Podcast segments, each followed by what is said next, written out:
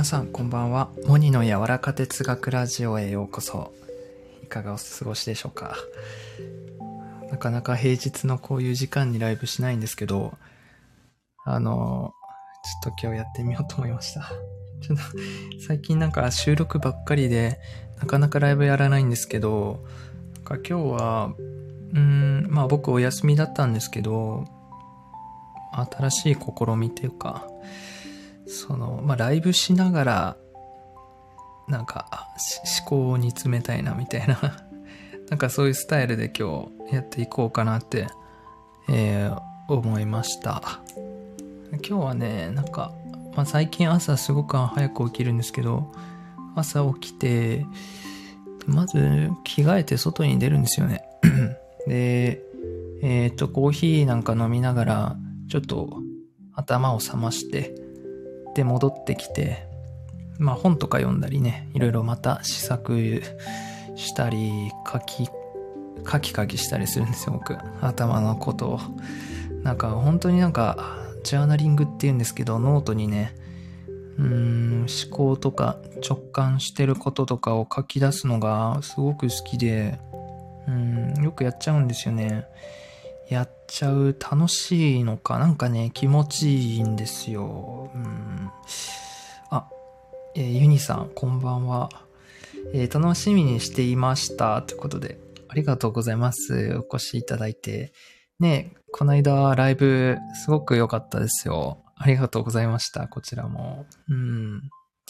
いや、楽しみにしていたなんてね、言っていただけて、すごく、あの、感謝でございます。心から。ありがとうございます。なかなかね、こういう時間にはやんないんですけど、うん、まあ僕もね、この間収録であげたんですけど、いろいろ自分の心地のいいやり方を模索している途中でございまして、やっぱりね、自分が楽しむことっていうのすごく大事だなと思っていて、うん、活動にね、まあ、あらゆることに通ずるんですけど、そのものの、そのものを楽しむことを忘れちゃダメだなと思って、人が、なんか、その、活動そのものの楽しみを失う理由って、やっぱりルールだったり、うん、人と比べちゃったりとか、するときっていうのね、最近読んで、確かにそうだなって。まあこれは音声発信だけじゃなくて、まあいろんな、なんだろうな、分野においても、もそのものの楽しみを忘れちゃダメだなって、すごい思うのね。うん。だから、あの、まあ若干僕ライブするときいつも緊張するんですけど、まあ今日は楽しむぞと思って、えー、ちょっとやってみてます、この時間に。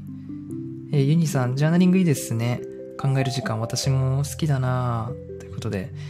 そうですよね。あ、あ結構やりますか？うん。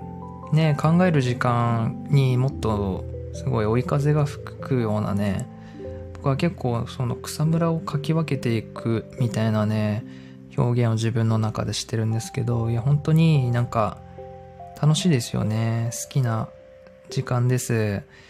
うん。なんかこう、頭の中でぼんやり考えてるだけじゃなくて、言葉にしてみるとね、意外と書き出してみると、うん、また別の通り道ができるというか、抜け道とか、あ新しい発想につながるみたいな、そんなイメージなんですけど、うん。いや、書くことはもう止められないですね。やめられないですね、本当に。うん、なんか不思議な魅力がある。僕もね、メモを書くっていう習慣が身につけようと思ってつけたんじゃなくて、もちろんさ、この習慣を身につけたいと思って、頑張って継続させることってあると思うんですけど、本当に好きなことってナチュラルにやっちゃうと思うんですよね。で、自然とこう習慣になってるみたいな。習慣にさせようと思ってないみたいなね。そういう始まり方だなと思って。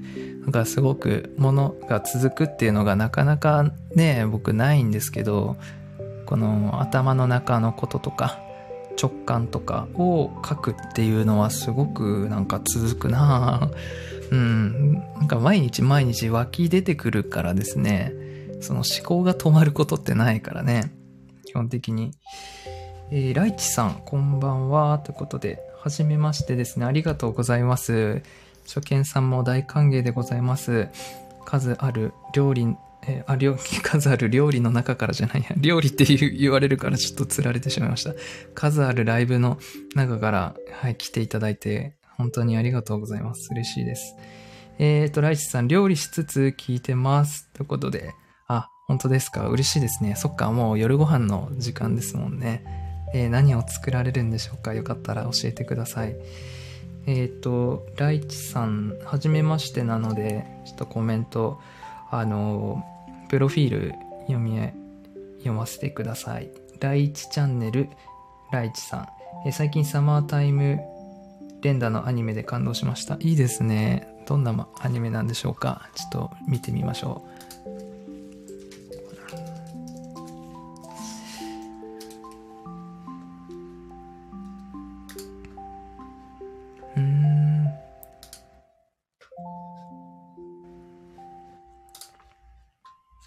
タイム連打。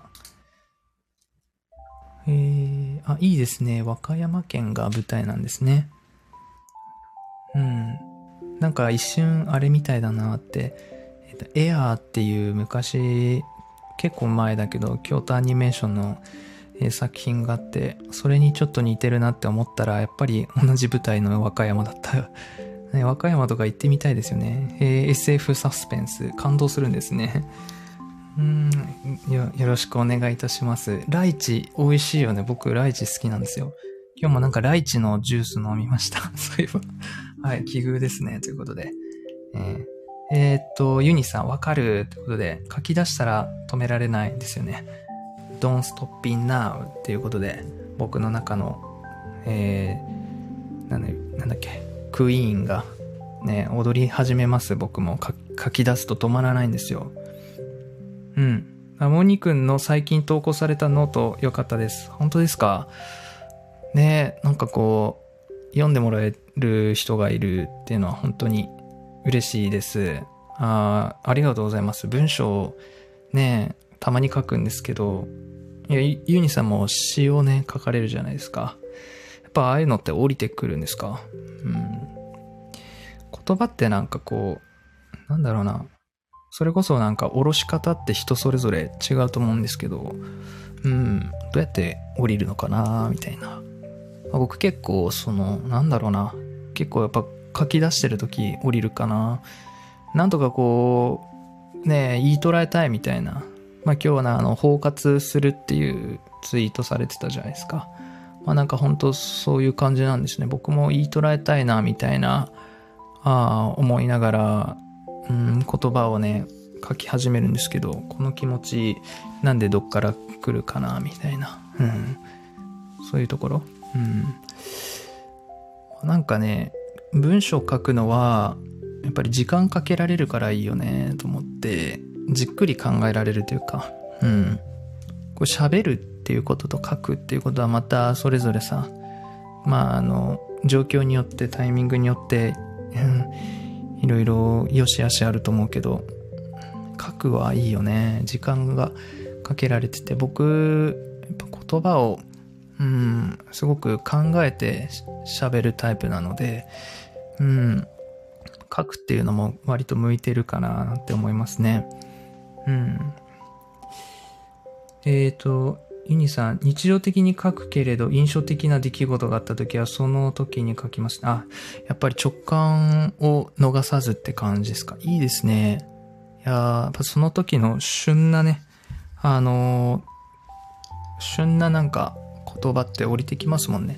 いやだから僕もこの湧きずる思考とか直感をどう、なんだろうな、管理しようかなっていうか、どう扱おうかなっていうところが最近あって、なんか考えたいなっていうことの一つで、やっぱその直感とか、なんか発想とかアイディアって逃したくないんですよね。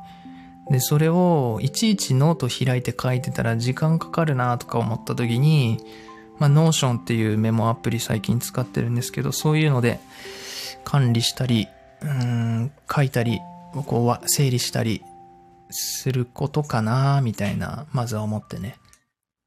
最近すごくやり方っていうところにすごくフォーカス当ててるんですけど、やっぱりその、いきなり頭の中からこれだってポンって、ベストな方法って出てこないからさ、まずこれかな、みたいな、うん、仮説でやってみて、とりあえずやり始めないといい発想って出てこないと思うからさ、あまずじゃあ、うん、散歩してる時になんか着想があったら、あスマホにメモるかみたいな。で、まあなんか持ち帰って、えー時間ある時にじじっくりこうジャーナリングするかみたいな、そうやってなんか分けるのが今のところいいのかなとか思って。で、まあこれ全然スタイル変わっていいっていいと思っていて、うん、まあなんかそうやってさ、あの、うまく自分の中から湧き出てくる言葉っていうのを、あの、今日のライブのタイトルになるんですけど、こう伝わるように言葉をね、こう工夫していければ、そので湧き出てくる言葉を、もっとこう発信とかにつながるかなと思ってて、うん。やっぱりこう自分の中だけで温めていたくなくて、人にどうやったら届くかなっていうところまで考えたいんですよね。要はシェアしたいな、共有したいなっていうところなんですよね。うん、自分でいいなって思ってる、えー感情とか、まあ、言語化とかできたものとかは人になんだろうシェアしたいなっていうとこがあってそれで、まあ、聞いてくれて、まあ、喜んでくれたりなるほどって、えー楽になってくれたりする人がねいてくれたらさやっぱ僕も幸せだしその人も幸せだしうんまあいいものは巡らせていきたいしうん、愛は循環させていきたいしね。うん。えーユニさん、ツイートのコメント嬉しかったです。ということで。そうだね。なんか、こう僕も最近、その伝えるっていうのが結構苦手なので、あ、思ったことはちゃんと伝えていこうみたいな。その、なんだろうな。いい、いい風に思ったこととかはさ、もうどんどん積極的に言っていっていいじゃんと思って。うん、だからなんかこう、いいなと思う投稿の人とかにコメント残したりさ、やっぱり僕も発信する側としてさ、コメント来るとすごく嬉しいんだよね。あ、届いてるんだなって思うし、その、やっぱり感性に触れるような発信にコメントがつく、共感されるっていうことはさ、すごいな、あの、なんだろうな、喜びなわけですよ。っていうのも、まあ分かってるから、まあいろんな意味でコメントをするみたいな。うん。これやっぱりなんだろうな。あの、創造的な意識っていうのも、あの、大事だからさ、創造的な意識っていうのは、いいものはこう共有して、えーっと、もっとエネルギーを大きくさせていきたいみたいな、なんかそういう発想ね。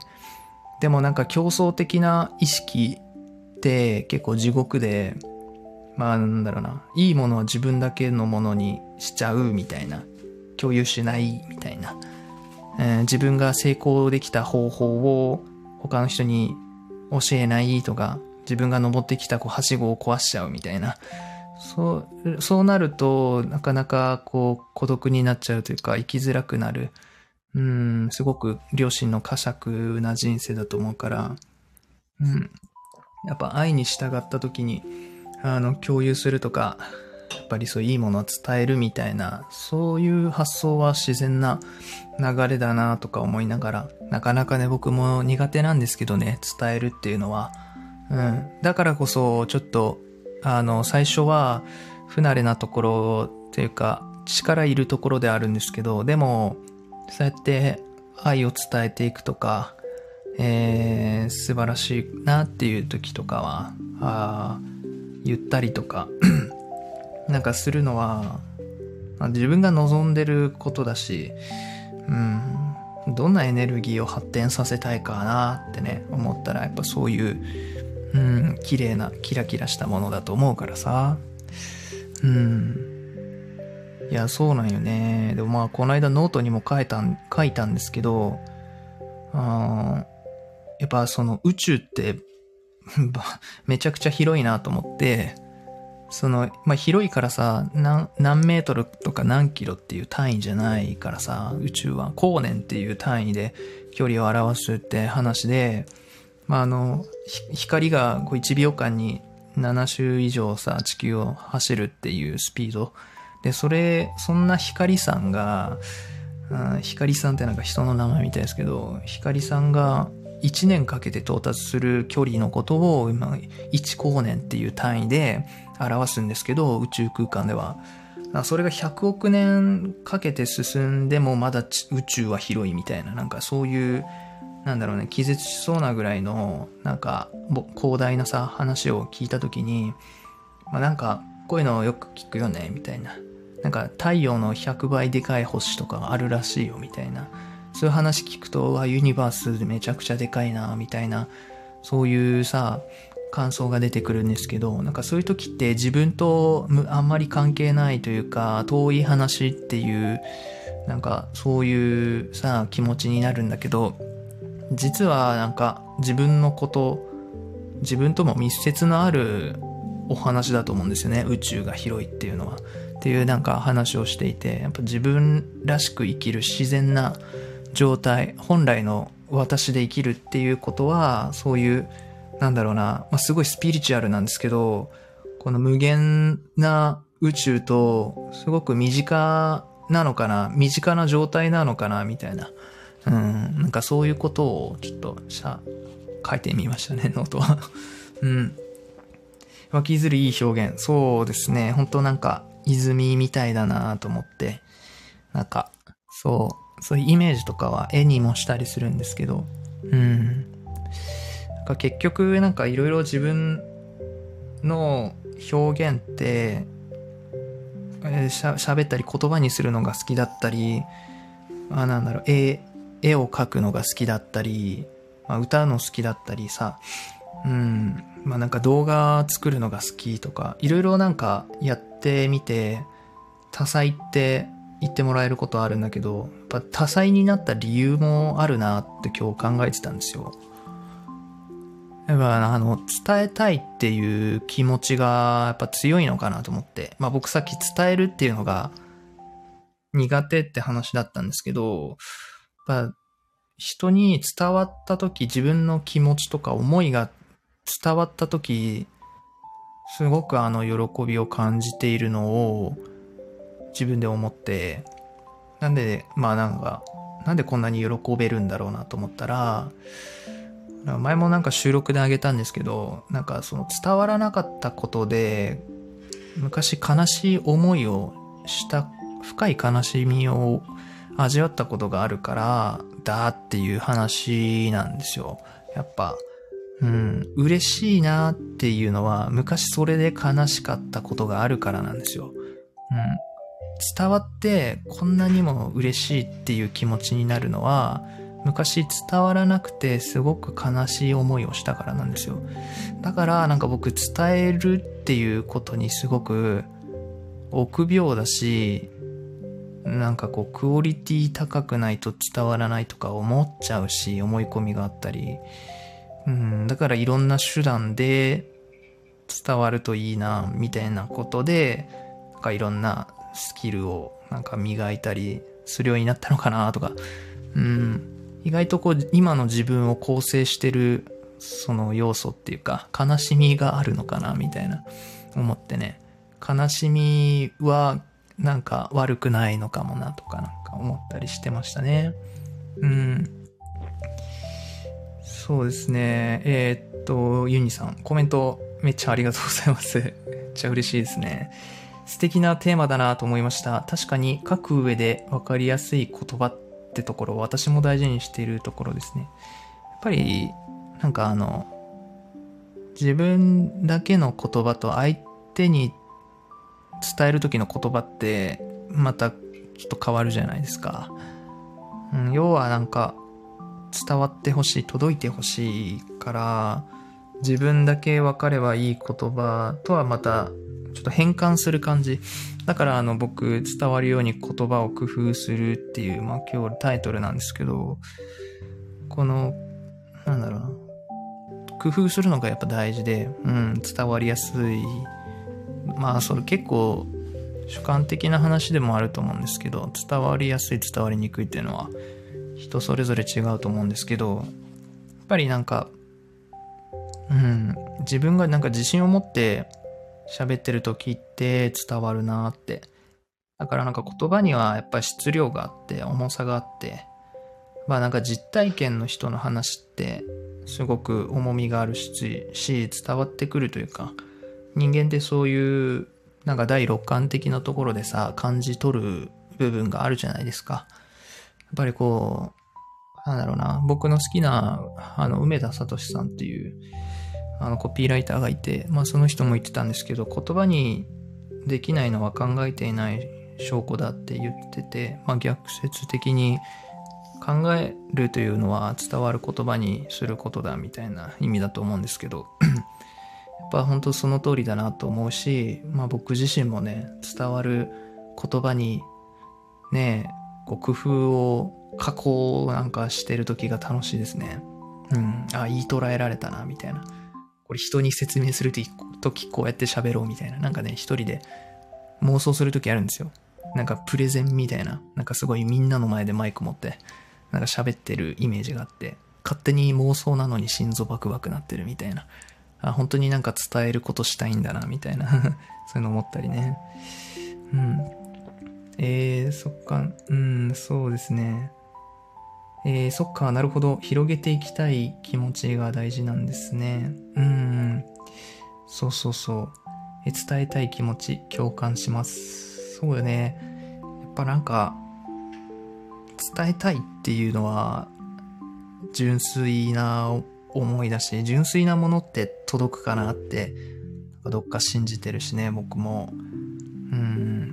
なんか純粋なものってやっぱ透明度の高いものだから、相手の奥深くにもスッと入るかなって思うんですよね。純粋じゃないものって何かこう、引っかかりがあるから、相手の心の奥に染み込まないみたいな、引っかかっちゃって入らないみたいな。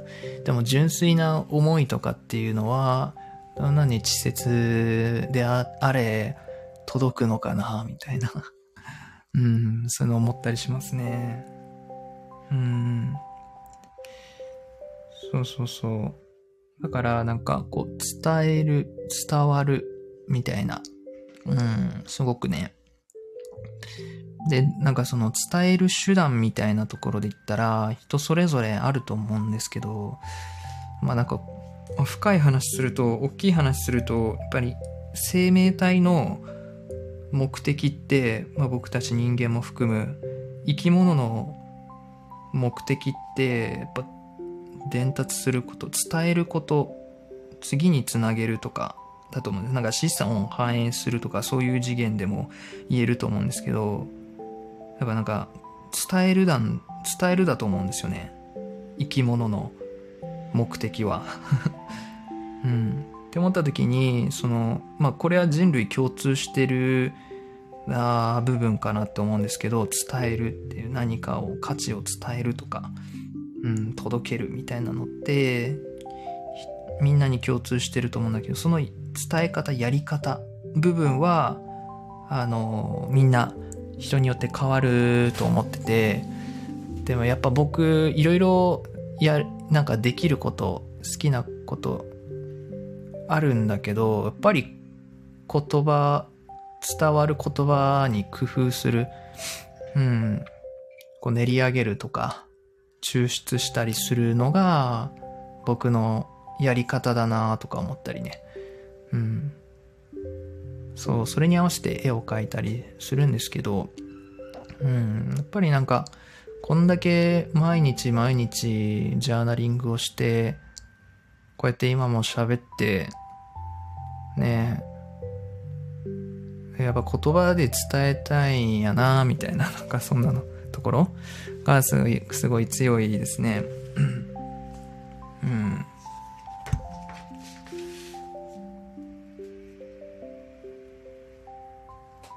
そうそう。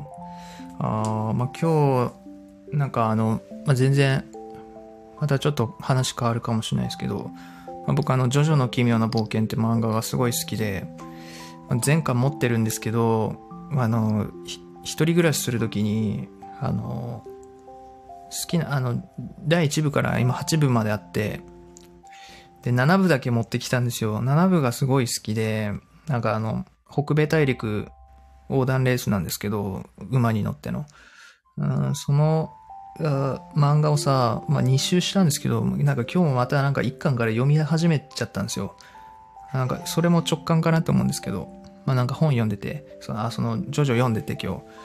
で、なんかすごく心に残った言葉があって、なんかそのね、まあストーリーとしては、その、もともと天才ジョッキーだった、馬乗りだった、気候、あの、男の子青年が、まああの、いろいろ満身によって、あの、事故って、まあ下半身不随になっちゃうんですよ。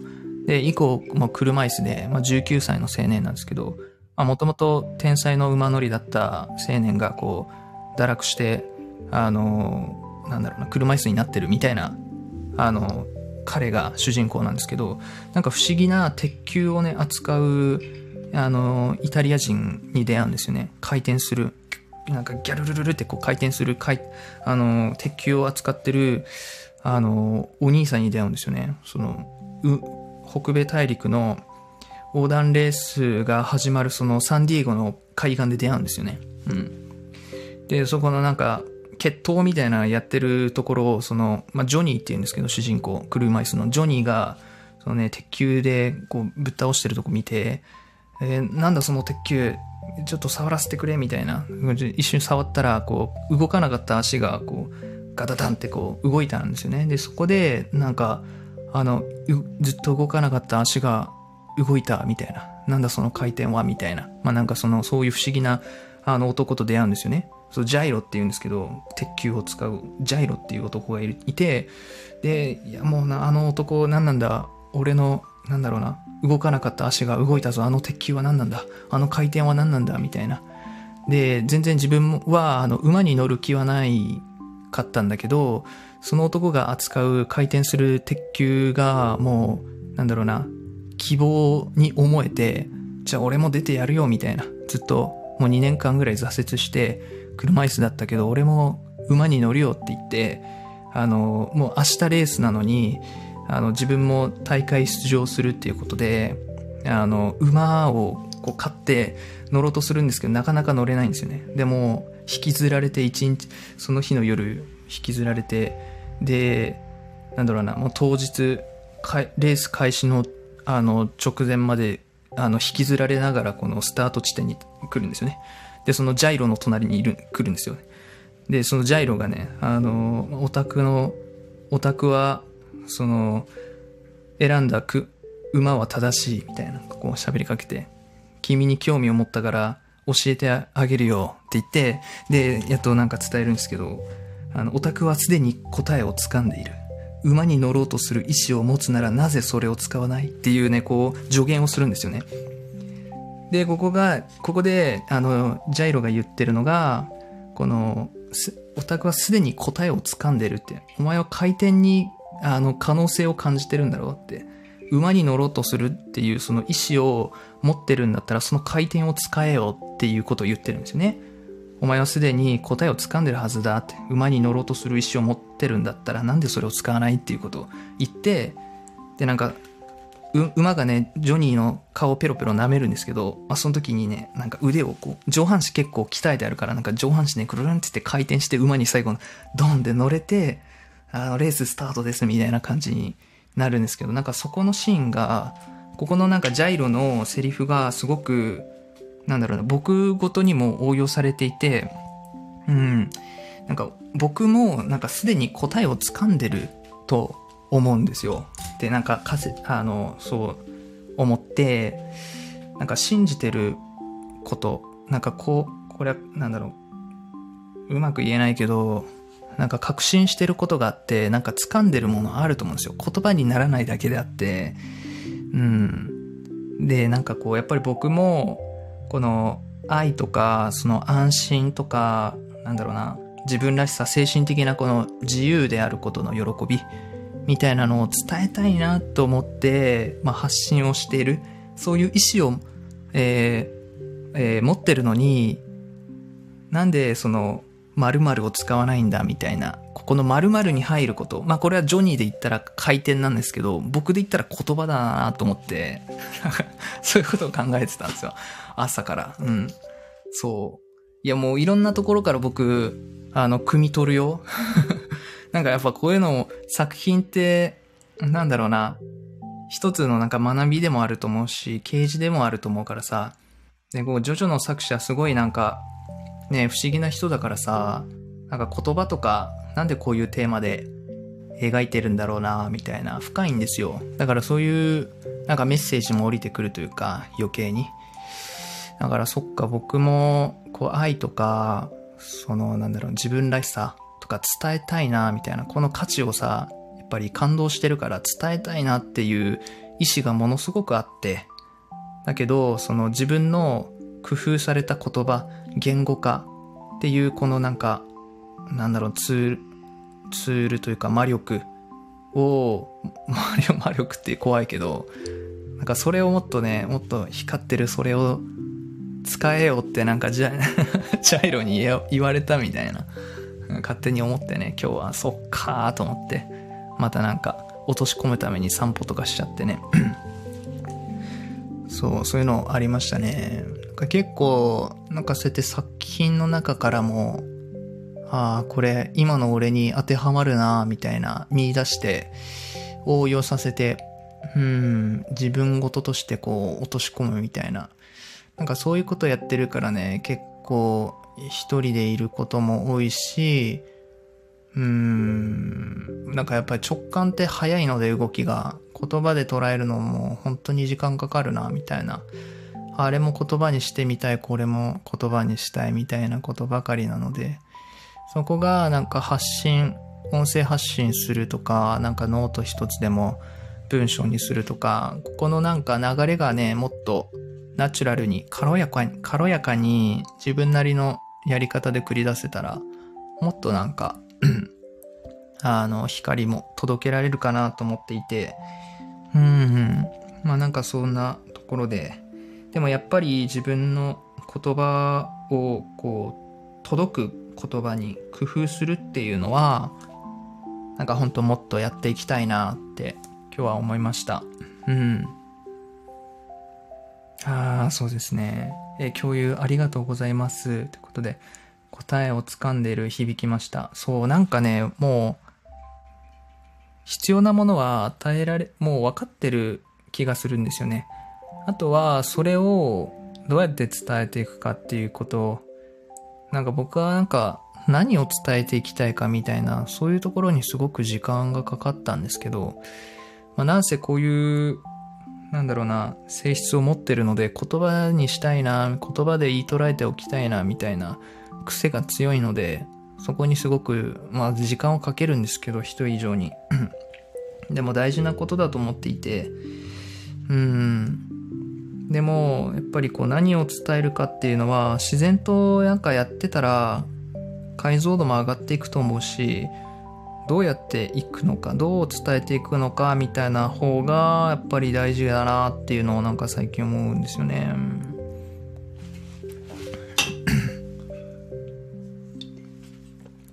うん。そうですね。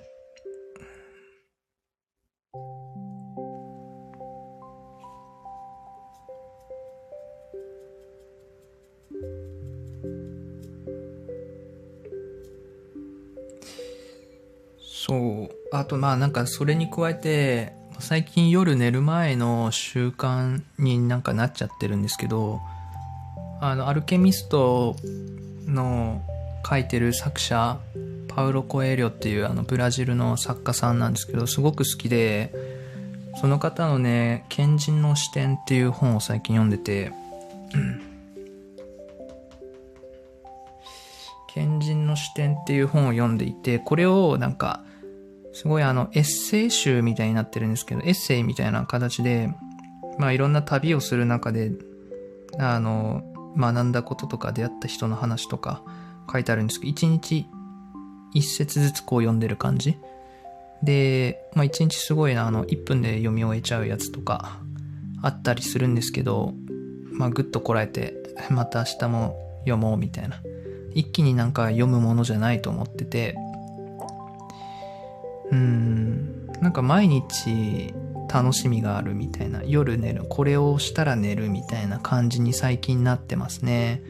うん、ケン、パウロ、パウロさんのこの賢人の視点を毎晩あ寝る前ベッドの上であの一節だけ読んで考えて寝るみたいな。で、昨日読んだのがね、あの、なんか死についてあまりにも人は考えないみたいな、そんなこと言ってて、死ぬことについてあまり人は考えないよねっていう話をしていて、えー、ユニさん、アルケミスト私も読みました。えー、近人の視点興味あるなということで、もうぜひ読んでみてください。アルケミスト僕もあの Kindle でね、電子書籍で一回全部読んで、ああ、よかったなと思って、あの、普通に紙の本でも読みたいなと思って本屋さん行ったんですよ。であったあった、アルケミストあったと思ったら、その隣にね、この、その作者のね、あの別の著書があって、ああ、これなんか欲しいものリスト入れてたわ、そういえばと思って、パラパラって見てみたら、やっぱなんか、ああいうさ、アルケミストとか書いてる作者の、まあ、どう考えてるのかっていうさ、その人の頭の中とかのルーツとかさ、エッセンスの部分がさ、書いてるわけよ。あんな素晴らしい素敵な作品を書く人のさ、エッセンスをさ、やっぱ興味持つじゃん。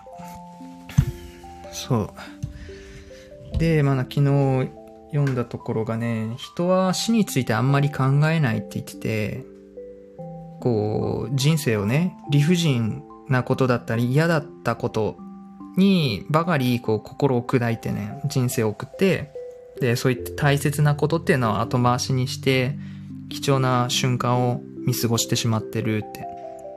で、変化を待ちわびていながらも行動を恐れて、自分を変えようとしないって言ってて、でもやっぱりこう、死に対する意識を持ってれば、先延ばしにしてきた電話をかけておこうと思うだろうみたいな。確かにあんま死死について考えないけど、ねえ、確か明日世界が終わるんならとかだったら、結構ね、あの、後回しにいつかやろうみたいなこととか伝えようみたいなことも即その日にやるなとか思って。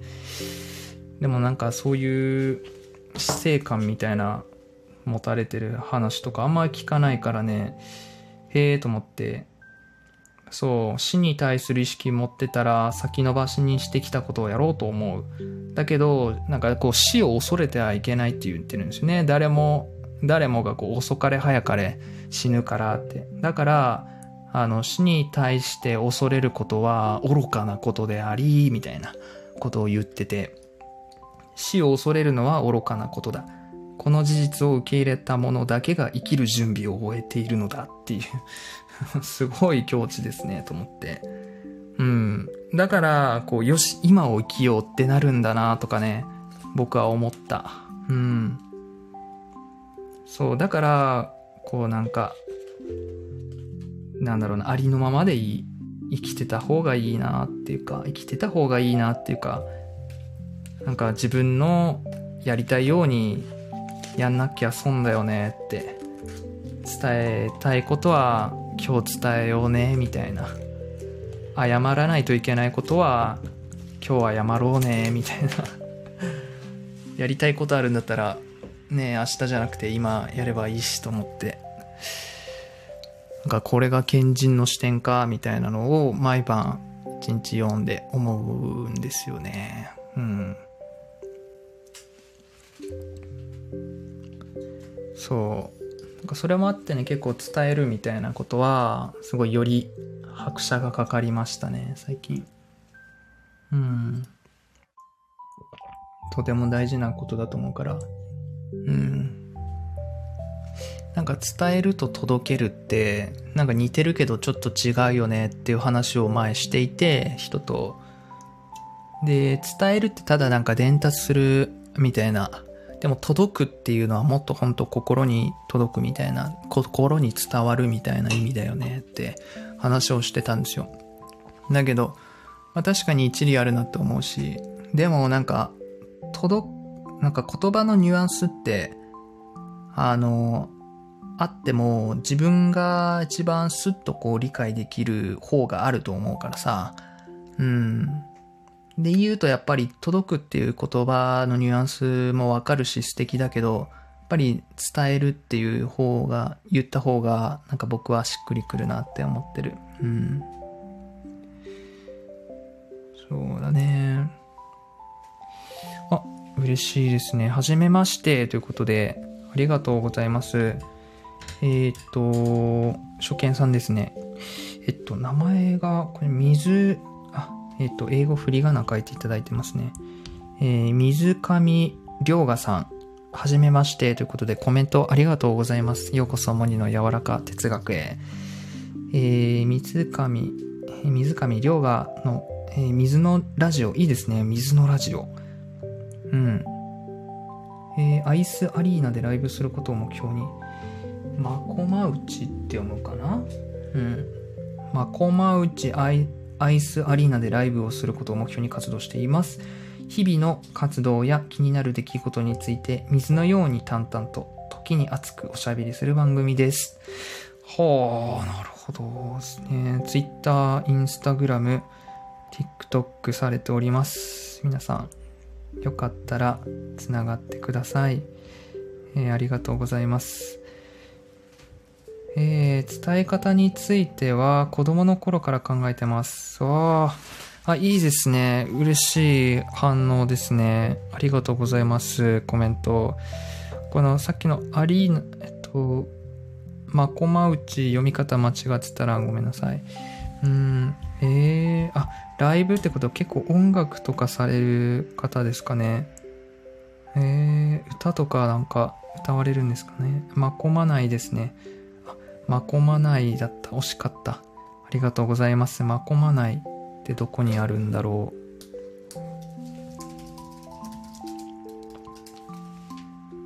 えー、札幌だ。すごい。ちょっと僕、行ってみたいんですよね、北海道は。美瑛に特に行ってみたいんですけど、いや、北海道行ったことないんでね、わああ、これも何か、北海道の人と、あ、巡り合ったっていうのも、素敵なご縁です。ありがとうございます。伝え方ね、子供の頃から考えてるんですね。いや、だいぶじゃあそれは長らく、どうですか？あ、でもやっぱ歌とか、えー、作られる、演奏される方ですと、よりこう内的というか、内面に向き合ったりされる時間も多いんですよね、やっぱ。うん。僕もこう言葉を、えー、下ろしたり、絵を描いたりするので、ねちょっと重なる部分はもしかしたらあるかもしれないです。うん。えー、ど、どうやって考えてたんですかね。うん。えー、自分は子供の頃に一人遊びで作詞をしてて、その流れなので音楽好きなタイプではないんですよ。肩身狭いです。わら。はあ。えー、っと、え、すごいですね。子供の頃に一人遊びで作詞をし始めたんですね。それもなんか意味ありますね。なんか、決めてきたんでしょうね。多分やるっていう風に。その使命というか、うん、なんかそういう次元で話すと、本当になんかそれをするために来た、生まれたっていうか、子供の頃にそうやって、ねすごいですよね。あ、でもまあ僕も絵を描いてたよ。うん。小さい頃何にこう目を向けるかっていうのはすごく純粋だからさ、より、うん、うん、やっぱなんか大人になっても感性に残ってるから、再び大人になってやり出す人とかも多いしね。うん、ずっとされてるんですね。えー、その流れで音楽好きなタイプではないんですよ。おー、なるほど。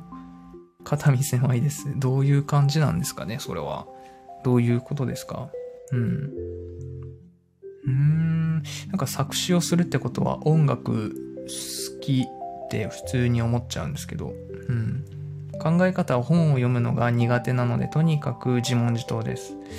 ねやっぱりでもそうですよね。なんか自分の両親がね、あ答えてくれるというか、心のままに行くことが、やっぱり答えなのかなとかも思うし、僕も。結局、なんか本を読むって選択肢、知識が増える、なんですよ。その選択肢が増えると分からなくなるっていうね、そういう心理があって、28種類のジャムから選ぶより4種類のジャムからあ並んでる方がね、4種類並んでる方が人はジャムを買うっていうなんか心理ありますけど、なんかそれにも似てるなと思うんですよね。本をめちゃくちゃ読んでるから、なんかその選択肢、選択の自分の人生の選択がが全部正しくいくかっていうとそうじゃないし、うん。なんか本を読むだけじゃね、結局なんかその、み、えー、水上さんが言われるみたいに、こう自分の内側にアクセスすることが大事なので、僕はその本を使ってそれをきっかけに入り込むみたいな、そういうやり方はあるんですけど、うん。えー、なんか結構発信とかされてるんですか、音声も。うん。えー、ちょっとフォローさせていただきました。うん。よろしくお願いします。それで言うと音楽がそれです。ああ、えー、っと、ああ、うんうん。ああ、なるほどね。すごいな。そういう人に出会ったことないから、うん、すごい興味ありますね。僕はそういう話。うん。え、ユニさん、自分の好きな表現で伝えられることが一番素敵なことですよね。うん、本当に全くそうだなって思いますね、僕は。もう、本当になんか、もう本当に完全同意ですね。うん。そう、なんかいろいろやってみて、これ向いてるな、向いてないな、みたいなのが分かってくるじゃないですか。で、まあ僕も、なんかその若い時は、あと今より若い時は、分からないからさ、とりあえずこれかな、みたいな感じで選んでいくわけですけど、うん、今振り返ってドラえもんのタイムマシン乗れるんだったら、いや、そこであの選択はしないな、あっちの進路には進まないな、みたいな、今はわかるけどさ、そのなんか不自由さとか、あ、向いてなさ、みたいな、居心地の悪さを感じたから今、こうやって、心地の少しでもいいところに来れてるというか、だから自分に向いてないことをやることも、なんかあの、良かったなって思う。うん。自分の、一番はね、やっぱ自分の理想がわかるから、うん、一番早いかもしれないですね、言ったら。まず、まあでも、その自分に向き合うみたいな習慣があんまなかったからかもしれないんですけど、まあそんなん言ったらね、結果なんですけど、うん。例えばなんか、こうカチッとした仕事は本当に向いてないなって思ったし、オープンオフィスは本当に苦手みたいな。ね、バリバリ。あの、シュピンってやってるのがいいなって思ってたけど、僕にはどうやら無理だ、みたいな。うん。ほんと最、最悪じゃなくて、ああ、これが分かっただけでよかったな、みたいな。軌道修正していけばいいみたいな。うん。何が嫌かみたいなのの解像度を上げるのはね、すごくやっぱり大切で、自分がより幸せになっていく上で大切で、うん、あー、水上さん、えー、作詞してる人の価値観が反映されているので、あー、やっぱそうですよね。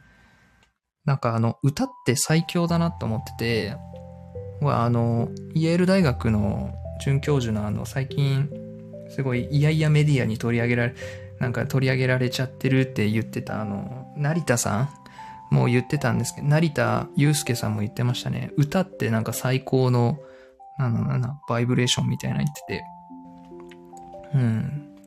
なんかこの、言葉にリズムが乗って、で、こう、ライブでこう、ぶち上がるじゃないですか。盛り上がるじゃないですか。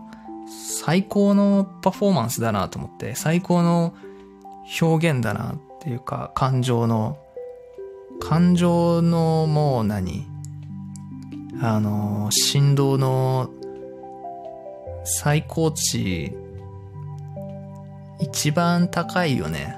歌、音楽、ライブが。ねこの間あの、マイケル・ジャクソンがあの、ステージに立って2分ぐらい硬直するやつ見てたけどさ、あ、救急車運ばれてんじゃん。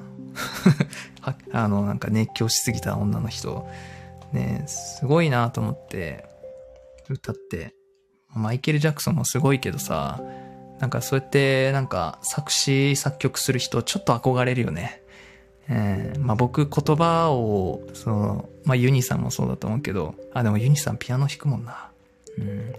楽器できる人とか、ないものねだりだけど、羨ましいなって思うな。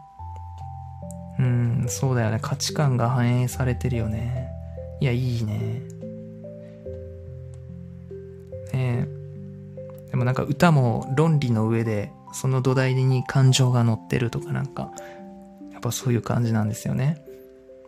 そうですよね。子供の頃は絵を描いたり、漫才描いたりもしてましたよ、わら。ええー、結構すごいすごい子供時代ですね。すごいっていうのは、なんだろうな。好奇心旺盛な、ね、子供らしい子供っていうか、創造性のままにって感じの子供でいいですね。書くことでも小説とかエッセイでもなく、作詞がしっくりきましたね。そうやって子供ながらに、あの、探求してんのがすげえやって思います。子供の頃そんなんじゃなかったですね。ああ、でも結構、ずっとなんか自由帳に書いてましたね。解説書みたいなの作ってましたね、僕も。だからこうやってなんか人に解説とか説明とかするのが好きなのかな、みたいな。結局なんか繋がってるのかもしれないですね、今に。うん。ねえ、染み渡ってますよね。子供時代の影響を受けたものっていうのは、なんか僕もね、ムーミンに出会ったのも、かすごく今、影響を受けてるしさ、北欧の世界観に。うん。やっぱなんかため、ため息が出るというか、すごい好きなんですよね。ああいう詩のような景色は。うん。そう、今日のこのライブの背景なんですけど、あの、まあ、先日、そのアート、アートルームみたいな、なんかそういう作家さんとかの展示、展示会みたいなされてる、なんだ、うん、なんか雑居ビルみたいなああのマンションで一室でこういうお店やってたんですよ。ガラス作家すごく最近興味あって僕、あそのガラス作家さんの一人が、えー、あの展示会されされるということで近所だったので割とあ行ってきたんですけど素敵でしたねこのガラスの作品うん直接いろいろ話聞きたかったんですけどねそのレセプションみたいな人にいろいろ話聞いて、まあその方もそういうのやってるぐらいだからガラス作家好きって言ってて、で、俺も、いや、好きすぎてなんか自分で作りたいんですよね。どうやったら作れるんですかねみたいな。いろいろ話聞いてて。で、まあ僕今福岡住んでるんですけど、なんか宗方っていうところにガラス作れるところがあるみたいな話聞いて、で、なんか大体そういうガラス製作をするっていうなると、なんか、自宅にそういうの設けるんじゃなくて、そういうレンタルスペースみたいなところがあって、そういう工房みたいな、そこで皆さん作るみたいですね。うん、やっぱこう火力とかずっとローをこう溶かしてる火力が大事だから、必要だから、すごくお金がかかるから、なんかレンタルスペースでそうやってガラスの 吹きガラスとかみなされたりとかするみたいな聞いて、あ、そうやってやるんだな、みたいな。なんかそれ聞けただけでもなんかすごく縁だったし、がすごいアルケミストで言う前兆だな、みたいな。うん。前兆が来てるな、みたいな。心が踊る方向に進むとさ、やっぱり望むものが、なんか道ができていくみたいなああ、ガラス作家、ちょっと憧れる。やってみたいな、作ってみたいな、みたいな。思ってたら、インスタグラムでたまたまそういう投稿が目に入ってきて、うめっちゃ近所じゃんと思って行ってみたら、いろいろ作り方とか話とかが聞けて、で、なんかそのレセプションの人からも、お気に入りのガラス作家さんインスタグラム教えてもらったり、僕メローグラスっていう作家さん好きなんですよって話したら、ああ、ここのアートルームに、あの、呼びたくてずっと依頼かけてるんですけどね、なかなか忙しいみたいですみたいな、ああ、そうなんですね、みたいな。なんかこう豊かなこう、時間だったし、こうなんか次につながるみたいな。なんかそうやって、なんだろう、進んでいく感じを生でこう実感していて、やっぱりこう自分が求めるものって心のままに進んでいったら、ああ、なんか顕在化が進んでいくなとか思ってね。うん。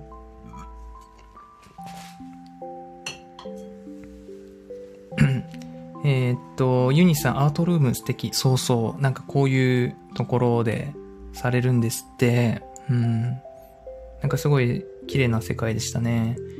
手前にあるのはなんかイヤリングで、なんか中央にあるのはガラス玉に、なんか教会の、なんだろうな、オブジェみたいなのがくっついてて、綺麗でしたね。なんか全部高かったんですけど。で奥にこうガラスでできた指輪があって、いや、これ欲しいな、みたいな。なんかパールがね、ガラスの中にパールがね、埋め込まれてるんですよ。いや、これユニークだなと思って、斬新だな。俺なんかみんなが使ってないものを使うの好きで、え、それどこで買ったの？みたいな。なんか、こう、被りたくないみたいな。まあでも結構俺ユニ、ユニクロの T シャツ着ること多いんですけど 被りたくないみたいな、なんか斬新なやつ、あの、見るとなんか欲しくなるんですけど、バチクソ高かったんで、ちょっとあの、まあ見るだけで、と思って、保有するのはちょっとやめようと思って、こういうのがあるんだって。まあそ、これもこうやって作ってるみたいな、なんかそういう話が聞けただけでよかったな、みたいな。お、ゆきねこさん、こんばんは。ありがとうございます。今日も来ていただいて。えー、よかったらゆっくりしていってください。今日は、えー、伝えるっていうことが最近やっぱり僕の、なんだろうな、タイム、パッションとして来ていて うん、言葉伝わ、伝わる言葉に工夫してる時が最高にエクスタシーですっていう話をしてました。で、えー、水上さんとあのユニさんが今いらっしゃいまして、えー、まあなんか、またそういう表現とかに関する話をしておりました。うんと、水上さん、えっ、ー、と、なんか子供の頃にガラス体験でやったことある気がします。あ、そうなんですね。あ、そういうのもされてるんですね。なんか僕もしたことあるけど、なんか遠い記憶すぎて。うん。楽しかったですか？どうですか？うん。どんなのを作りましたか？そう。いやだからなんか、楽しいなと思って、そういうアートルームが近くにあるし、なんか、そう、なんか結構僕、狙ってここに住んでるっていう感じで引っ越してきたので、はなんか、素敵なスペース見つけちゃったよと思って またなんか定期的にやるんですか？とか言ってインスタ、うん、フォローしたりして、そのなんか豊かなつながりが増えていくなとか思って。そうそう。だからなんかその、から近くのカフェ兼雑貨屋みたいなところも今、なんかリノベーション中で、再来週かなかままたリニューアルオープンするんですけど、そこもすごく楽しみでさ。うん。なんか僕の描いたイラストとか飾ってくれねえかなとか勝手に思ってるんですけど、密かに。うん。エッセイ集を作ろうと思ってるんですけど、僕も。あの、Adobe の InDesign っていうソフト使って、ほんと結構本格的なエッセイ集を今作ろうと思って、あの、執筆を進めているところなんですけど、うん。なんかそういう、なんだ、白い雰囲気、白い属性を帯びてるものって僕すごく好きで、うん。なんかそういうところに、なんか似合うもの、うん。作ってる。まあでも僕あんまオフラインで活動しないので、オンライン上でのなんかことなので、うん。まあなんか、あ、兄がいるんですけど、兄も絵を描くんですけど、画家で油絵なので、あの、それは全然アナログで、僕はあの、インスタグラムとかに、そのデジタルで投稿するみたいな感じで、デジタルなので、うん、本当なんかオンライン上でやっていく感じっていうなんかこう、あの、ずっと構想でやってきていて。うん。そうですね。えー、っと。えー、ユニクス、ユユニさん、ゆきねこさん、お久しぶりです。ということで、交流ありがとうございます。うん。えっ、と、ゆきねこさん、ユニさんって名前変わりましたね。めちゃくちゃお久しぶりです。ハートハート。ありがとうございます。交流、嬉しいです。ちょっと喋りすぎて 喉痛くなってきたうん。まあ、今日は結構、ライブしながらオープン思考シンキングみたいな、オープン思考あれこれしようと思って、ライブしながら、あなんか喋りながら考えるみたいなのを公開しようみたいな感じで今日ライブちょっとしてますね。うん。そう、自分の心地のいいやり方を今模索してます、音声発信も。ま今は結構割と楽しいです。ありがとうございます。皆さんのおかげです。えー、水上さん、言葉の使い方って難しいので、こういう少し抽象的な表現みたいなのは憧れます。世界観もあって、職人感もあるし、わら。ねえ、わかります？なんかこう、抽象的なものをこう、あの、どうしても僕も取り扱うことが多いので、うん。抽象的なものって難しいですよね。言葉で伝えるって。なかなかこう、なんだろうな、実用的じゃない言葉を扱うので、うーん、ちょっと芸術の域というとかっこいいんですけど、本当に、なんだろうな。その居酒屋とかで喋る話じゃないよなとか思って。うん。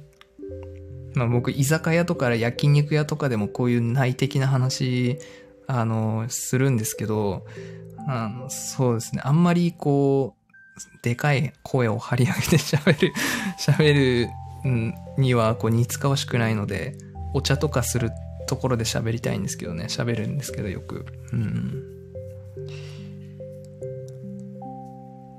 そうですね。そうまああんま実用的じゃない言葉の方がなんか非実用的な言葉って感じでよりなんか心に触れる言葉っていうかうんまあもちろんなんかわかんない人とか、あの、理解されないこととかも大いにあると思うんですけど、なんか今、こうやりとりできてるっていうのが僕はすごいなんだろう。感動なんですよね。こう。うん。はい、名前とアイコンといろいろ変えました。いいですね。あの、本当にアイコンとか、そう、プロフィールとかは随時なんかチェックして、なんか全時磨きをかけていくみたいな感じで、ねえ、変えていくのいいと思うんですけどね。この間もあの、音ひなさんがマロニーになってましたけど、あれもなんか、まあ、僕がマロニーって名前考えたんですけど、あの、本当にそっちの方がすごく彼女生き生きしていたので、あ、すごく良かったなと思って。うん。なんかそうやって自分のやりやすいスタイルにやったらいいと思うんですよ。だからなんか僕もメンタリングをこう仕事として、なんか個人の仕事として今後やっていきたいなと思っていて、なんかそういう音声通話サービスみたいなのを今ちょっと作ってるところなんですけど、なんかそれもなんか、 Zoom、Zoom でこう喋るってなった時さ、ビデオ俺あんまつけたくないんですよね。ま別になんか顔バレてもいいんですけど、なんかその、音声の方がより集中できるんですよ。わかります？こう耳からの情報の方が、よりこう内的に内側に意識を向けられるというか、うん。し、僕もやりやすいし、僕もモニっていう名前でやってるし、その実名でね、来てもいいし、あの、匿名でもいいし、そのやっぱり、こう、自分らしくいられる時間っていうのが大事だから、さあ、なんか、こうそこは本当に自分らしくいてほしいと思う。うん。そうそう。だからなんか、メンタリングとかもさ、例えばなんかコーチングとかカウンセリングとか見ると、どこどこ大学出て、で、こういう、まずここに就職して独立その後みたいなさ、こで本名で、で、年齢で、で、どこに住んでてみたいな、なんか経歴を書いてるのを見ると、あ、俺とエネルギー違うな、みたいな。俺もこういうやり方でやんないといけないんだったら、俺はやりたくないな、みたいな。どこまでも自分のやり方を繰り出すみたいな。うん。やっぱ自分の一番心地のいいやり方で繰り出すっていうのは、結局一番うまくいく秘訣だと僕は信じていて、うん、一番その人のエネルギーが込められると思うの。うん。えー、ムニさんの世界観が好きということであ、りがとうございます。嬉しいですね。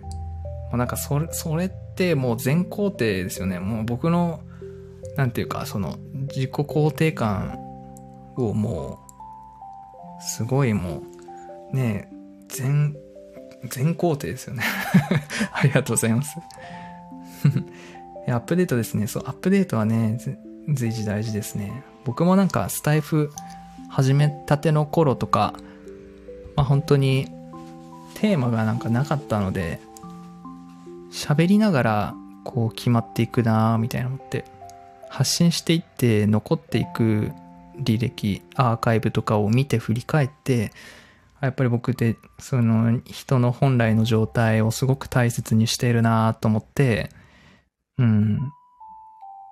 なんだろうな。その、ちょっと、うん。あ最初内向型の人の魅力について結構喋ってたんですけど、まあ、それも今含まれてるし、発信の中には。でもよりなんか最近僕がブラッシュアップしたのは、自分らしさを大切にしてる人にこう向けていくっていうところを最近考えてますね。自分らしさ、そういう時間っていうのをもっと持続させてあげたいとか、もっと深めてあげたいみたいなところになんかフォーカス当てて発信してますね。うん。うん。えー、イニさん、伝えられる素晴らしさですね。うんうんうん。ほんとそうですよね。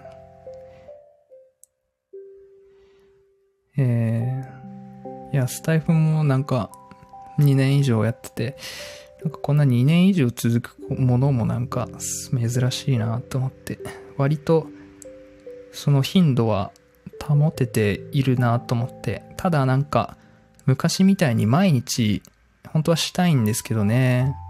収録もライブも。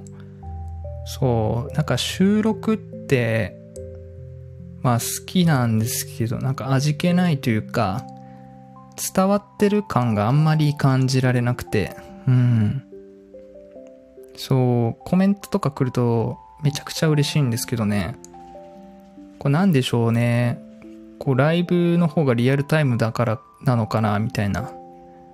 結局最後に残るのはつながりで、そういう情緒的なつながりって大事で、ライブの空間ってまあ、顔見えないけど、こうやって僕は喋って、あの、画面ではコメントがこう来て、レスポンスがあって、交流があってっていうのが、なんか、満ちるんですよね。人の。うん。えー、水上さん、好きな漫画に戦いとは自分の得意を相手に押し付けることってセリフがあります。土俵に引きずり込むみたいなイメージですよね。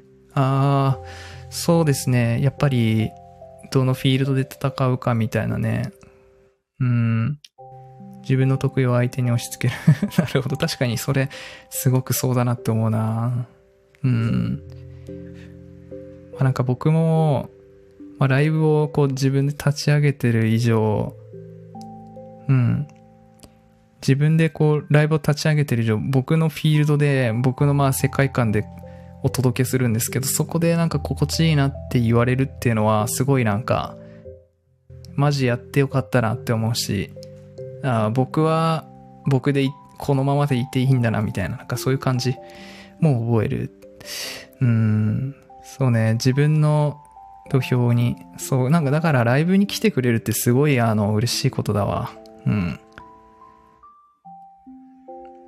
そう。でもなんかこう、目の前に人がいなくても、たとえこう聞く人がいなくても、ね、スタンド FM ライブアーカイブに残せるじゃないですか。結構ライブ、あの、アーカイブ聞いてくれてる人が結構いるので、なんかそういう人のこと意識して喋るみたいな、そういうモードで結構喋ったりしますね。えー、きねこさん、モニーさん、今は自己理解的なコーチングをやっていないんですか？そうですね。あ、あまあ、でも、これからやり、やろうと思ってます。ありがとうございます。そう、なんか、そう、僕も手探りだったので、あの、まあ、自己理解も含まれてるような、その、その要素、自己理解の要素を含まれた新しいなんか、コーチングではないんですけど、メンタリングっていうのをやっていこうって思ってます。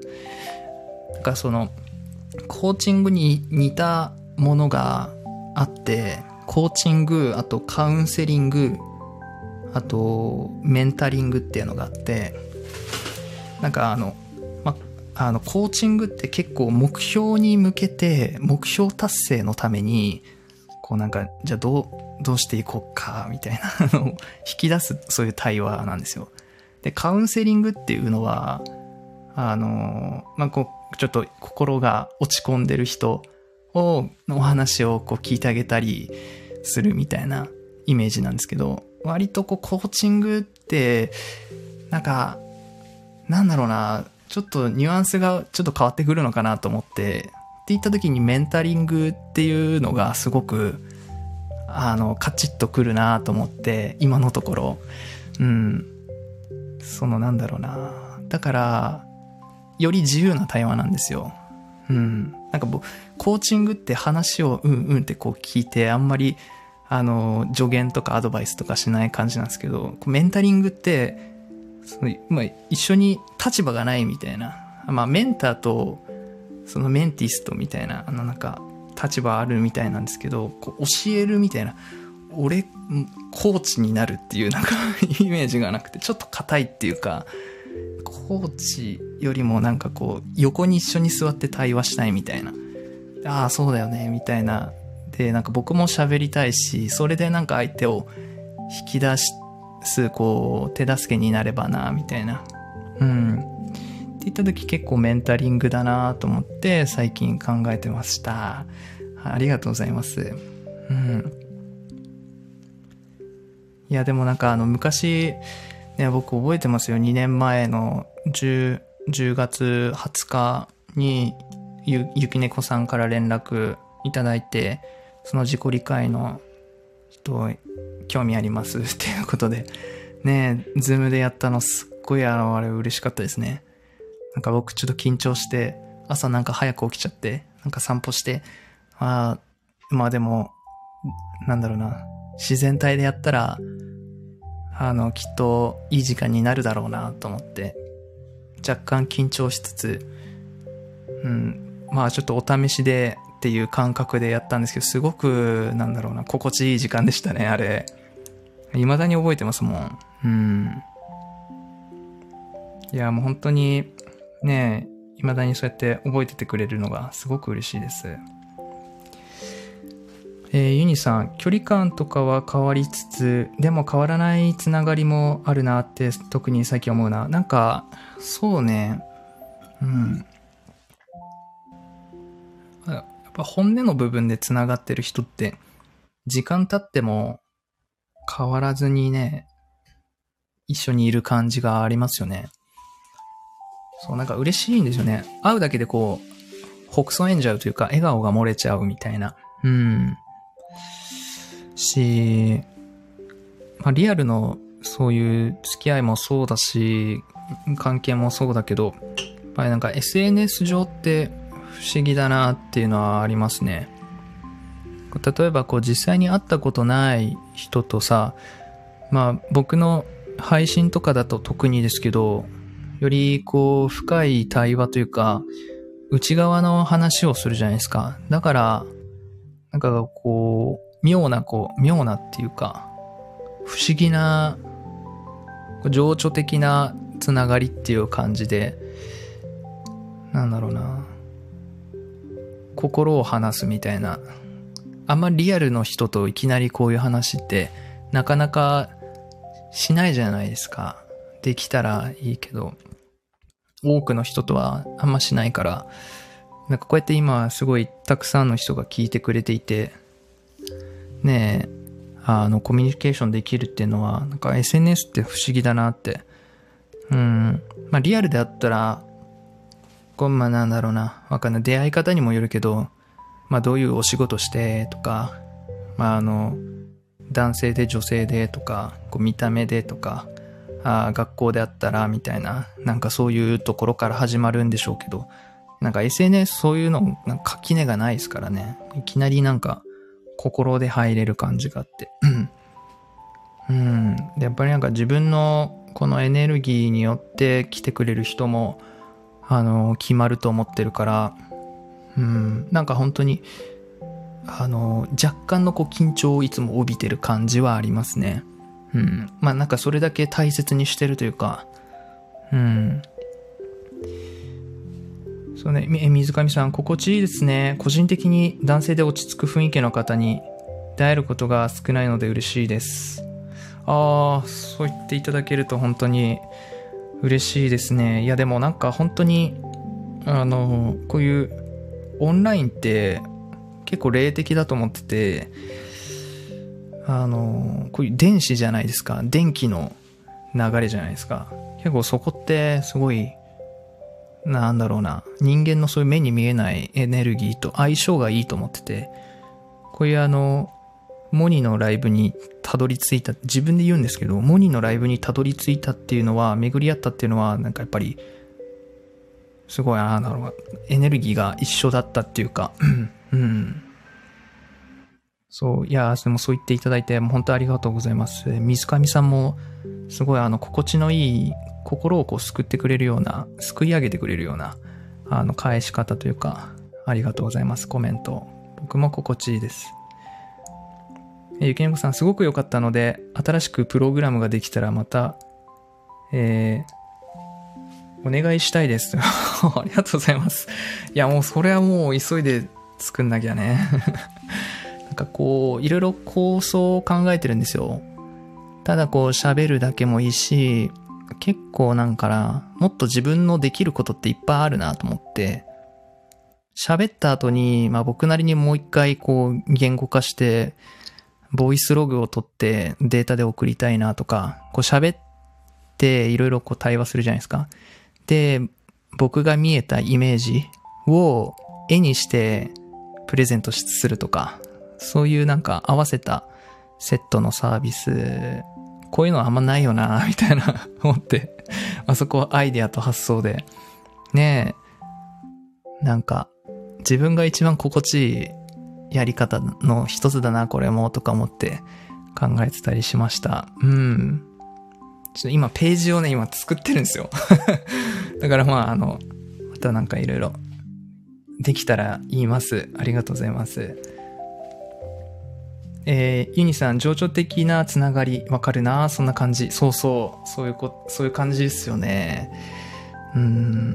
やっぱなんか、情緒的なつながりって、心の、なんだろうな、あの、さらけ出してるって言ったらちょっと男臭いんですけど、なんかちゃんと心開いて、解放して喋ると、あの、心をなんか開くって結構脆弱な状態だと思っててよ、なんだろうな、その心開いた状態で否定とかさ、なんかピッてこう傷つけられると結構致命的というか、立ち直れるかなみたいな時間かかると思うんですけど、そういうなんか開いた状態で話ができる関係っていうのは、なんだろうな、たとえなんかそのこ、まあもちろん言葉の伝え合いも大切だけど、なんか信頼とかね、そう、し合えてるからなのか、時間が経っても、やーってこう会える感じがあるんですよね。うん。ねえ、そういうのを大切にしていきたいよね。そういう人で、こう自分を、自分、そういう人と繋がってたいというか、うん。ほんとね、ゆきのこさん、わー素敵ということで、いやー、嬉しいですね。そんな言っていただいて。いや、もう僕も嬉しいですよ。照れ嬉しいですね。そんな。うん。はい。うん、そうそうそう。だからここ、純度高く、僕のいいところ、僕のエネルギー、もうほんといかにどうしたら素敵な時間になるかなっていうのを考えてます。うん。そこを全部盛りできないかな、みたいな。でもせっかくこんなに色々機材があるから、こうなんか、ねあの、コンデンサーマイクとか、ミキサーとか、あ Mac があって、で、なんか編集ソフトがあって、うん、いろいろツールが使えるんだったら、そういうのも技術も掛け合わせて、人を喜ばせられるんじゃないかなとかね、考えてました。うん。うん。えー、水上さん、自分は興味のない、えー、失礼いたしました。えー、水上さん、自分は興味の対象が内側にあって、それを一人で面白がるしかしたことがないので、ほうほう。えー、それを共有できるというのが新鮮というか不思議な感じがしますね。うん、そう。いや、でも、わかるわ。僕も、あの、そうなんですよ。自分一人になっちゃう。一人で、あの、楽しむんですよ。うん。で、しかもなんか傷つきたくないから、こう大事にしてるからなんですよね。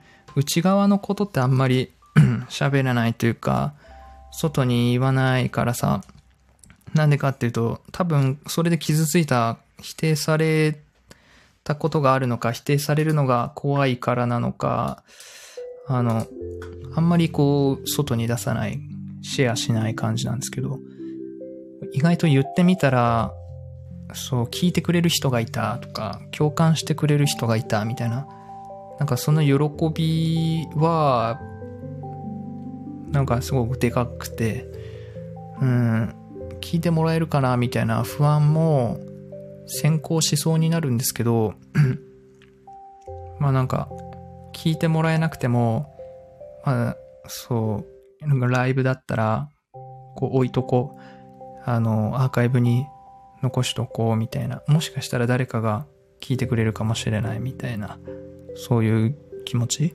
うん。で、まあなんか、こういうの本当難しいし怖いんですけどね、内側のこと喋るっていうのは。うん。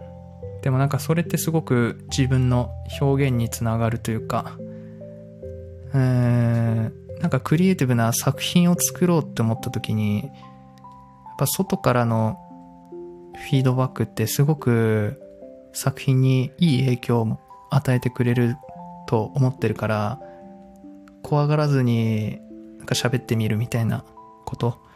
うん。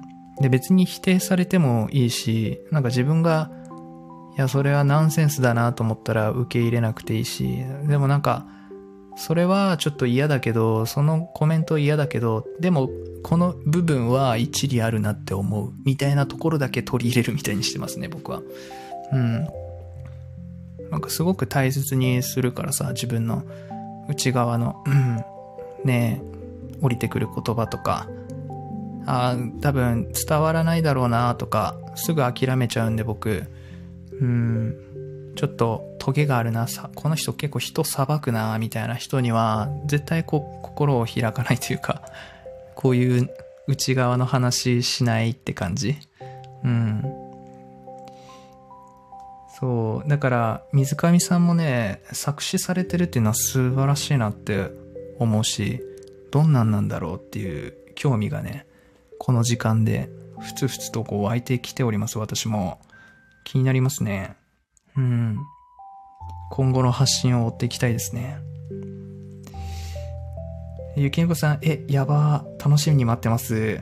はい。ありがとうございます。いや、もう楽しみに待っていてください。うん。そう、もうこれは、そう、あんまりこう人にこう言ってなかったから、一応マロニーさんには、あの、相談結構するんですけど、うん。結構自分、で、それでもなんか、自分の中で温める性質がある僕は 人に、人にいい、こう、披露するまでの時間がすごく長い。なんかそれってやっぱり僕、恐れもあって、そのクオリティでやってんの？って言われるのが一番怖いんですよ、僕。そのクオリティで、例えばなんか、お金取ろうとしてんの？みたいな。それが一番の恐怖だからさ。なんか、ただ、そういう僕に、あの、なんだろうな、救いのアドバイスを自分にするんだったら、いや、まずこれプロトタイプだから、みたいな。試しでやってるだけだから、みたいな。どうなるか、これ仮説でまずやってるだけだからみたいな。でもなんか実際そうで、あの、本当に自分の、なんだろうな、最高のやり方っていうのはいきなりバッチリ生まれないし、うん、まず歩いていかないといけないと思うから、そっちに。うん。そっちに進んでいって、その中で、こう、自然とこう出来上がっていくみたいなスタイルがあると思うからさ、だかそこはなんか焦らずにね、焦らずにこう時間かけて行きたいことだと思う。うん。なんかやっぱり、その、サービスを作るにしまあ、なんかお金をもらうっていうことを目的にすると、やっぱ難しくなっちゃうと思うんですよね。これからの時代。これからの時代難しいと思うんですよ。どうやったらこう、エネルギー一番込められるかなみたいな、そこ、そのスタイルをすごい重視するというか、そうそうそう。なんかそれ中心に考えていくっていうことは、愛が動機だし、愛からの行動だし、なんかそれって絶対腐らないし、発展していくものだと思うんですよね。うん。えー、ユニさん、モニ君がずっとテーマにされてる感性のつながり、感性が合うっていう、えー、合うっていう波動な感じかな。うん。いや、でもなんか、すげえわかる。あの、感性が合うってすごい、これほどまでにない喜びですよね。うん。分かり合えるっていうか、こう、ただ、理解されるっていうのとわけが違いますからね。人にこの伝わるのレベルが、あの3段階あるって言われてて、まず理解っていう次元と、その上に納得っていう次元があって、で、一番上に共感ってあるんですよ。やっぱこう共感されたいじゃないですか。こう、うんうんうんって、なるほどね、みたいな、あの、わかるかる、あの、言ってることわかるみたいな、こう、一方的に聞かれるみたいな会話より、いや、そうだよね、めちゃくちゃわかる。僕もね、みたいな。私もね、こういう時があってみたいな。共感されることって喜びじゃないですか。あの、つながるっていうかさ、そこ、なんかお互いのこのキャッチボールで生まれる新しい醸成されるエネルギーがあるじゃないですか。みたいな。やっぱこう感性が合うっていうのは、うん、なんだろうな、共感とかそういう 人間にしかできない会話だな、みたいな思ったりする。うん。そうね。まあ今日は、でもこん、こんなとこかな。でも喋る、あれは。まあ明日もちょっと休みなんですけど、まあ今日はこう頭の中のことをライブで喋りながらまあ人が来て交流できたらいいなみたいな、あわよくば交流できたらいいなっていう感じで、うん、やってみたんですけど、やっぱなんか、すっごい楽しかったです。やってよかったです。はい。えっ、ー、と、あ、や、わあ、そうっすよね。水上さん、否定されるより無視されるのが怖いです。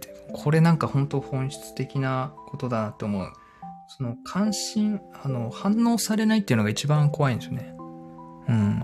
否定されるっていうのは一度こう、なんだろうな、届いては一応いるんですよね。伝わってはいるみたいな。あの、一番悲しいことはね、やっぱり無視ですよね。うん。そうそうそう。否定されるっていうのは、まあその、意識は向いてるじゃないですか。届かないとか伝わらないっていうのがね、一番こう怖いなーって思う。うーん、わかるなー無視される。だから結構さ、こう例えばさ、会社とかでさ、こう、ああの人怖いなーみたいな。でも挨拶しないといけないからなーみたいな。ねえ、言うときにさ、おはようございますがね、ちょっとやっぱ自信なくなっちゃうわけですよ。うん。なんかすごくいつも、こう、軽やかな人って挨拶しやすいじゃないですか。うん。なんかそこって、やっぱ無視されるんじゃないかな、みたいな。返されないんじゃないかなっていう怖さが、やっぱあるな、みたいなのをなんか今ちょっと思いました。なんかそれもあると思うんですよ。うん。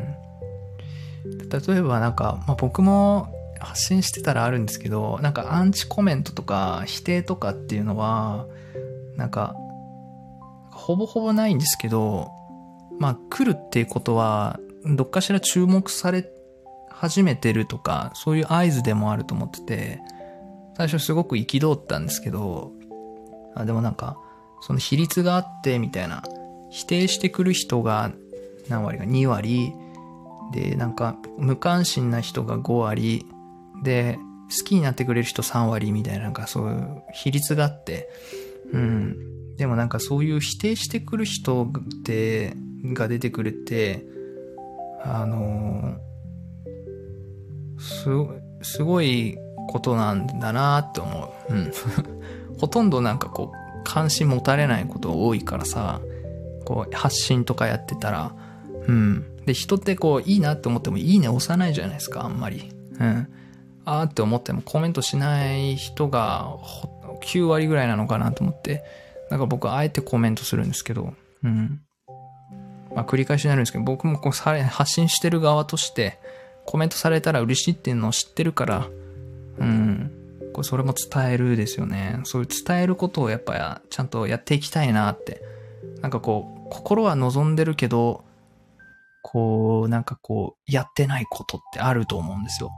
それもなんか直感の声だと思ってて、リハビリだと思ってて、なんかね、こう、あの、直感と論理をつなぐ思考法って僕のすごい大好きな本があって、それにも直感を鍛えるいい、あの、いいトレーニングとして、SNS でいいねを押すことって一つ紹介されてたんですよ。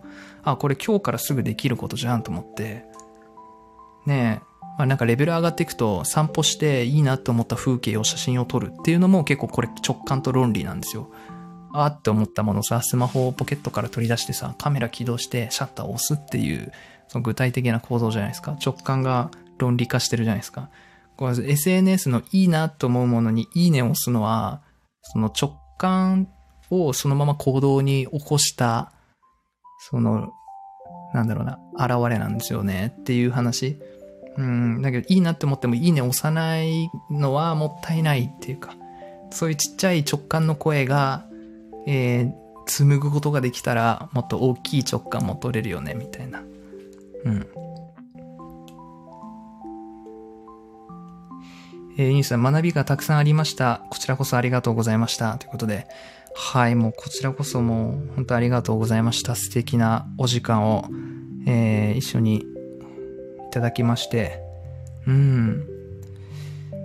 いや、本当にこんなに喋ると思わなかったし、誰かこう、聞いてくれる人がいるってだけですごく僕もさ、あのー、喋りが、こう思考がこう進むし、うん、心地いいなって思ってくれてる時間であれば、もうお互いいいなって思うし、僕もますます自分らしくなれたし、うん、おえっと、あ、水上さん、直感と論理興味深いです。あ、こちらね、あの、そうです。書籍の名前が直感と論理をつなぐ思考法っていう本です。はい。ありがとうございます。えー、っと、メンタリング興味あるので楽しみにしてます。お、マジっすか。